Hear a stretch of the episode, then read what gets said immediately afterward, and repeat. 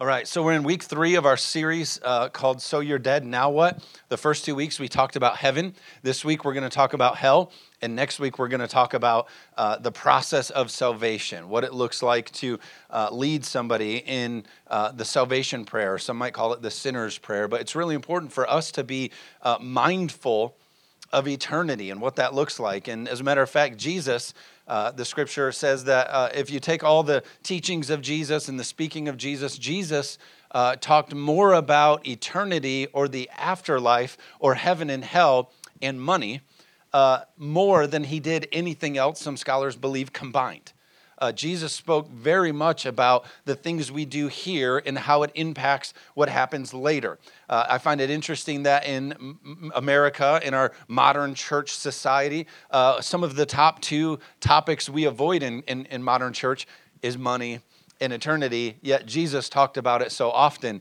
And so I believe that's just a great trick that the enemy has played on the American church. Like, hey, don't, don't have them be mindful of eternity, and then don't let them spend uh, their efforts managing and stewarding what God gave them here in terms of their resources. But those two things go together. We have to steward our lives in a way that eternal things matter, kingdom things matter. Are you with me? Colossians 3 2 actually says this it says, Set your minds on things above, not on earthly things. Uh, our mindset needs to be about the ways of God, the things of God, what happens beyond our day to day and our things here on earth. We thought we talked about it like this a few weeks ago. What you believe about death and eternity will determine how you live here on earth. If you just think, well, eternity and heaven or hell, or that's something for later, I'll pay attention to that later, later is too late you need to have your mind made up, or your mind, as this scripture says, set on eternal things. Why? Because what we do now determines how we live our life here and now. Are you with me? Uh, they had this old saying in church that would say, You're so heavenly minded that you're no earthly good. And the ideal would be that people would say, uh, you know, all our songs and our hymns and our things were someday in the sweet by and by, I'm going to get out of here. You know, I'm the rap waiting on the rapture train. I'm just going to get out of here. And we had this idea that like once you got saved and you became a Christ follower, all you really cared about was the day that you get to go to heaven. But that's not how God called us to live here on earth. And so the saying was, You're so heavenly minded, you're no earthly good. Uh, I challenged us that we should be a people that are so heavenly minded that we actually then do some earthly good. We're so eternally minded, our mind is so set on the things of God that uh, we're so mindful of those things that it causes us to react in a way that we make a difference in our community here and now. Are you with me? And then we said, we also know that there are some people that are so earthly minded, they're, they're no heavenly good.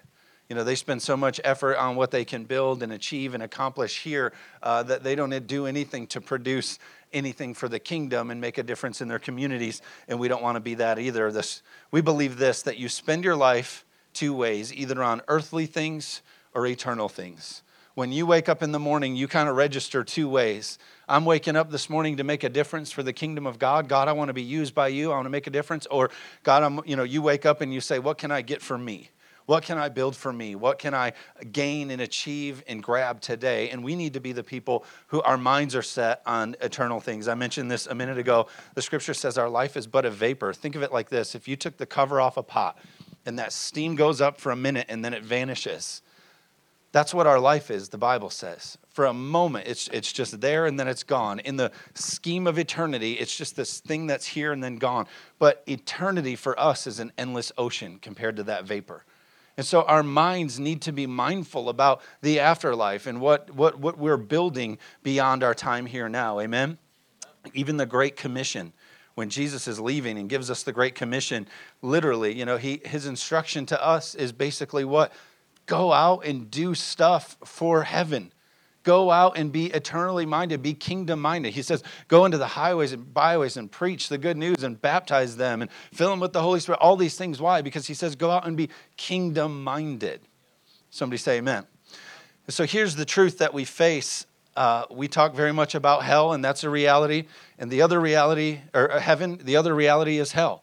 We talk a lot about heaven, and then the other reality, which is just as true, is the reality of hell. And Jesus spoke of it often. And the reason it's important for us to be very mindful of it is because three people die every second. So, in the amount of time that it took me to just say that and finish that, three people have gone on to face eternity. 180 people die in one minute 180 people will have an eternal judgment in front of them every minute. 11,000 people an hour. So, in the one hour that you sit in this church service, 11,000 people will face eternity, and their consequence or their judgment is going to be for heaven or hell. Think about it this way 250,000 people die a day. In a four day period, 1 million people die. In a four day period, 1 million people die. So think of it like this in a 30 mile radius of us right now, if you count Grand Rapids, we, in a 30 mile radius of where we are, we basically have a population of about a million people. So if you took where we were and drew a 30 mile radius, in, you know, including into Grand Rapids, that means in four days, everybody in that 30 mile radius vanishes and faces eternity. Every four days, that many people go on to face eternity. And so, what does that cause us to do in our daily lives? The way we act, the way we talk, the way we converse with people and, and listen and engage. If that many people are taken from here every four days, how many you know we should be pretty eternally minded? We should have our mindset on things above, not things here on earth. And the truth is about this sermon of hell, uh, I love to preach. I see sermons. I pause movies. I save tweets. I everything. I see the world through sermons. Uh, you you guys know this about me. I've preached points from Princess Poppy, and like you know, I just see the world in in sermons. But the truth is about this sermon of hell. Uh, it's a sermon I don't want to preach. I don't like to preach it. I don't like to have the conversation. It's a hard conversation. But the reality of heaven is just as real as the reality of hell. Amen? Are you with me? Uh, it's easy to get up and talk about love and, and doing this for the community and feeding uh, people, you know, kids and, and, and kids' hope and all these kinds. Those are easy to preach. But it's just as important for us to talk about the eternity of hell. Jesus, on the Sermon on the Mount, the greatest sermon, when people talk about uh, Jesus' teachings, everybody refers to the Sermon on the Mount. He talked about the greatness of God and all these things, but even in his greatest sermon, he talked about the reality of hell. As a matter of fact, Jesus 33 times mentions hell. 32 of those times, he refers to it as a place of fire. 90% of what we know in the New Testament about hell, 90% of what we know comes directly from Jesus. It isn't a scholar's opinion. It isn't another thing directly from the words of Jesus. He speaks about the eternity of hell. It's a real thing. Uh, they have this thing as a doctor called the, uh, you're going to have to help me. I think it's the Hippocratic Oath, right? No one, some say yes. I think those people are lying. Like, yes, that. You know, you know you're, uh, basically, it says this like, look, I have to tell you the truth. Uh, I, I get the report, I do the diagnosis, and I have to tell you the truths. And as a pastor, I'm in that same place. I can't get up here and tell you God loves you and wants to bless you and has got a Lamborghini for you and all these kinds of things, but then also not tell you, hey, if we don't make changes in our life, we're on the road to destruction. Amen? And so it's, it's, our, it's our truth that we carry as Christians, and it's the same thing in your life, in your uh, coworker space, in your lunchrooms, and all those places. I'm not saying you get on the table and start shouting how people are going to hell. But what I'm saying is, like, as a Christian and a Christ follower, you're somebody who, who holds to this idea that you have a responsibility to be honest with people with the knowledge in the scripture that you have. Amen? What's difficult in that is many Christians or people who claim to be Christ followers, they want to choose what fits and ignore the rest. So they say, I love these parts about God. This part I can do. Give me these parts. So I like to do this and, and I'll even do this, but I'm going to ignore all of these parts, and that's not surrender to God. Amen? Uh, we see even in culture, uh, even in the way in nature and in different things, we see that we're programmed to something better after death.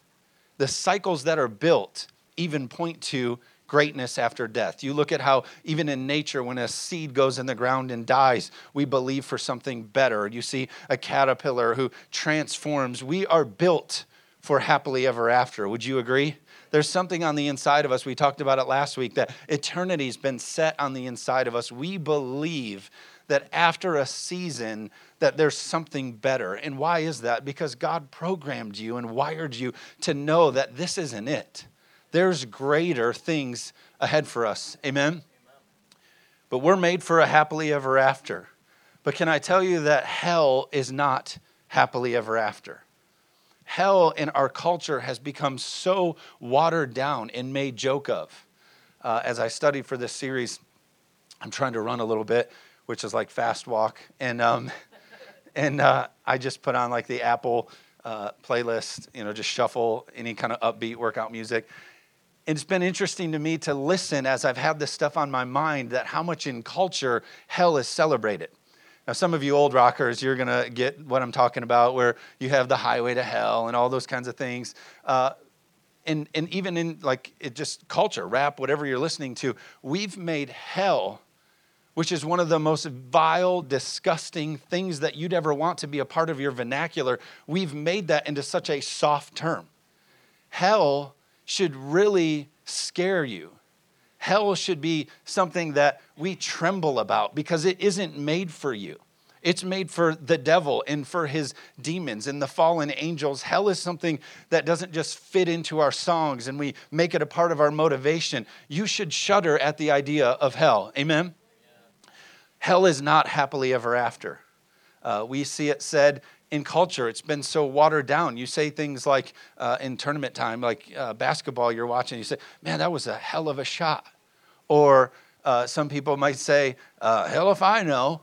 And it's just become a, a, common part of our vernacular. But you would never say something like this um, cancer if I know, 9 11 if I know. You would never take something so extreme and damaging and, and, and, and, and make it into like a soft thing. It's a great trick that's been pulled on our culture. Do you understand what I'm saying? The idea of hell should motivate you in such a way that it causes you to wake up and make a difference in our community. So, a couple points for you. One I've already shared. Number one thing that we need to know about hell, and I've shared it in our last couple weeks, is not everybody is going to heaven the first thing we need to know about hell is that everybody is not going to heaven. Matthew chapter 7, 13 through 14, it says, Enter through the narrow gate, for wide is the gate and broad is the road that leads to destruction, and many enter through it. But small is the gate and narrow the road that leads to life, and only a few find it. You choose hell. The truth when we talk about when we talk about the justice of God, the sovereignty of God, the love of God, at the end of the day, God, and I know you've heard this if you've grown up any time in church, God does not send anybody to hell. We choose hell. Does that make sense? You're with me. Uh, I thought about it with our kids. Uh, anytime they've faced a consequence where you've clearly laid it out to them, don't do that, don't do that, don't do that, and then they do it, what do we say as a parent? You made that choice. You made that choice. And that's kind of where God is at on this. He loves you so much, He's given you a free will. You're not created a robot. He created you a person who gets to make the choice to love Him and serve Him and be eternally minded, or you can live for yourself and choose a place that's away from Him. Are you with me? Hell was not made for you, it was made for Satan and the fallen angels. But it is a place that you can choose to go. Matthew chapter 25, 41. It says, Depart from me, you who are cursed into eternal fire prepared for the devil and his angels. 2 Thessalonians 1 8 through 9 says, He will punish those who do not know God and do not obey the gospel of our Lord Jesus. They will be punished with everlasting destruction and shut out from the presence of the Lord and from the majesty of his power.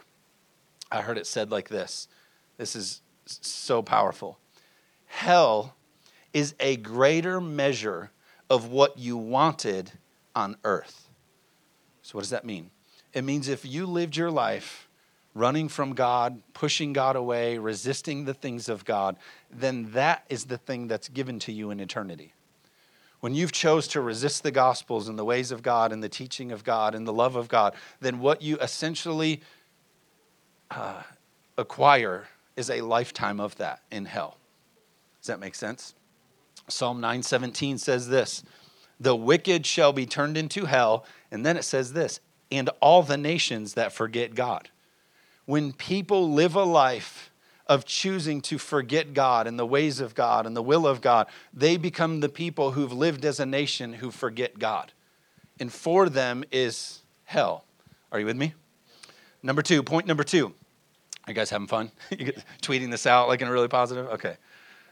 Uh, point number two more people, and this is a tough one as a pastor, more people will go to hell than to heaven. Statistically, uh, the scripture, as we just read a minute ago, says it's harder to get to heaven than it is to hell. But statistically, you can just add up the people groups and see that statistically, right now, if 11,000 people die an hour, and the evangelism rate as a current Christian, the American Christian, statistically, the Barna Research Group says that an average American only shares the gospel or their testimony to one person a year.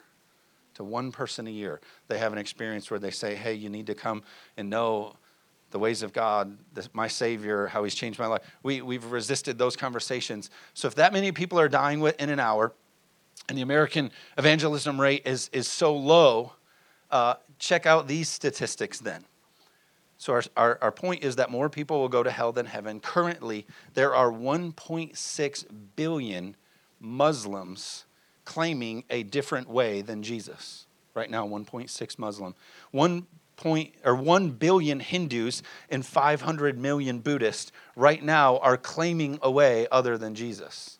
So when you start looking at the stats in the data of people either on their way or on their way to heaven or hell, you start seeing staggering results of a world that we what? Still need to reach. We can't come in and just sing songs and have a good time. We, we need to position our lives to go out and reach what the scripture says is a harvest. Scripture says that the harvest is plentiful, but the laborers are few. What does that mean? It's the Christians who go out and make a difference and live eternally minded and harvest that labor. Those are those that are few. Think about it like this Jesus said, I am the way, the truth, and the life. He says, Nobody comes to the Father but through me. So there's no good work you can achieve. There's no parent who was raised in God that then all of a sudden you get the blessing. Uh, you have to choose Jesus as your way, your truth, and your life. Amen? I thought about it like this if there was any other way, than Jesus in a relationship with Him. If there was any other way, then why would, have, why would God have sent His Son, who was perfect, to die and to suffer and to be tortured? There is no other way, or God would have done it. Does that make sense? Amen? Hell, I've said this before, is your default destination.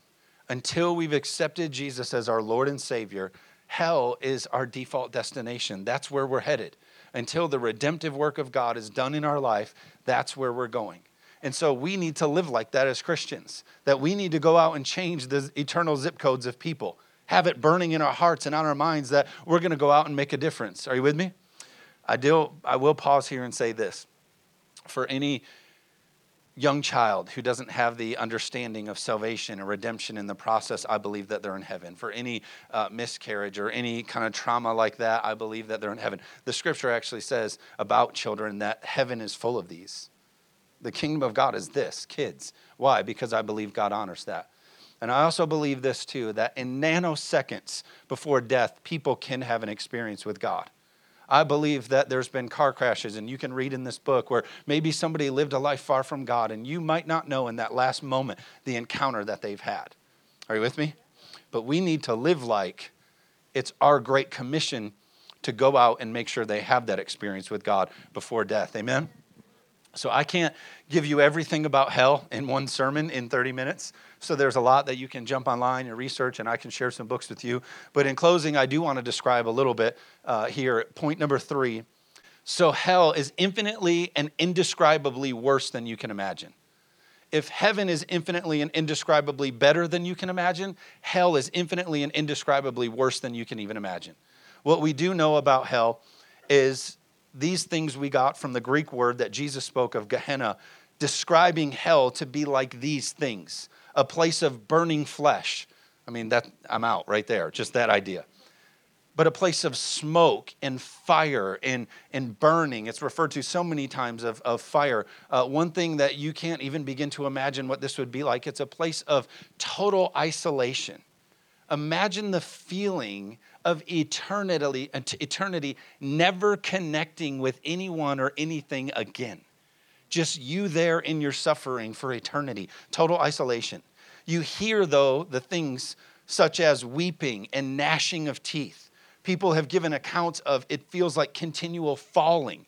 And so you're just in this place of sheer torment. If you've ever had a dream where you felt like you're falling and you wake up just in that panic, that panic lives on you in a place called hell. And so, gnashing of teeth and total isolation and uh, endless screams of, of the worst blood curdling scream you could hear, that's the place that you exist in forever. Uh, Jesus himself speaks of it being a place where there's maggots and worms and decay, just the place of everything that you could horribly imagine that is eternity for those in hell. There's more that you can look up and read through people who've had afterlife experiences, but hell is indescribably and infinitely worse than anything you can imagine. And so anytime we think, oh, it's not a big, we'll get to it later, oh, well, no. If you were to see the most devastating thing you could think of happening on a street corner, what would you do to stop that from happening? Everything. You would do everything. Happening to your kids or happening to your loved one. People say, I would jump in front of a car, I would take a bullet. Well, those things don't even compare to what eternity in hell is going to be like. What would you do to stop that from happening in somebody's life? That needs to be our mindset as believers. Amen? Luke chapter 16. I can't get into the whole thing, but there's a story of a rich man and Lazarus, and there's uh, a hell experience. Uh, you get a story from a person in hell, and there's some things that are definite in this story. The first thing is that the person who is in hell uh, experienced and, and spoke of their lives being in hell conscious. They had consciousness, meaning they were aware of what was going on. They also knew that their destiny was irrevocably fixed, it was a part of their eternity. What's amazing to me is the experience accounts, again in Luke uh, 16, their experience, they also understood and came to terms with what was happening to them was just. There wasn't talk of unfairness and how did I get here. They understood that this was a place that they chose through the life that they experienced. He also pleaded with somebody to help his loved ones to know Jesus. I'll close with this. Literally, he's there understanding I deserve this. This is just of my life. I made this choice. But my one desire is will somebody make sure my loved ones who aren't here hear Jesus? They just need to know. Are you with me? I thought about this statement is amazing. It says, You're not ready to live until you're ready to die. Everything starts with our eternity. Everything we do here, every decision we make, everything we build should start first with what happens after here, and we build from there. Amen? There's a story of a pastor in Texas, true story, and he tells the story of a wife uh, who got in an automobile accident and she died. And what struck the husband was about 30 minutes before they had their crash, he was filling up their car, and the ambulance near them uh, are parked and also filled with gas right near them. So as they each pumped, he saw the driver, he saw the people, he saw the car, and then 30 minutes down the road in a different place, that was the ambulance that came and essentially transported her dead body to the hospital. And so he said this to the pastor. He said, I wish the people would know that right now, your ambulance that transports your dead body could be f- being filled with gas right now. Or your loved ones right now. The ambulance could be at the gas station getting the gas that it's going to take to come receive your corpse. I'm not here to scare you and threaten you and turn or burn and all this kind of stuff, but that's a reality that we live in. Are we living in a way that we're doing all that we can to make sure people have heard not about hell, but about the goodness of God and what He has for us in heaven, and that this place is not meant for us and we need to choose Him? Are we living that way? Are we, are we making up our mind that it's the most important? Not onto the next thing that we can build or achieve, or we need to be eternally minded. I thought about it like this Is an awkward conversation worse than a lifetime of wondering or maybe a lifetime of regret? Having an awkward conversation Here's what I would say to you people can argue the Bible. I don't know if I believe this, I don't know if I believe this. But if you sit down at a table and you say, look, here's how God's changed my life. Here's how my marriage has been made better. Here's how my has been better. Here's how this. And I want you to experience that. And here's a few things I know about the Bible and what it says about heaven and how we choose God. And we'll talk more about that next week. But who's, who's going to have a problem with that?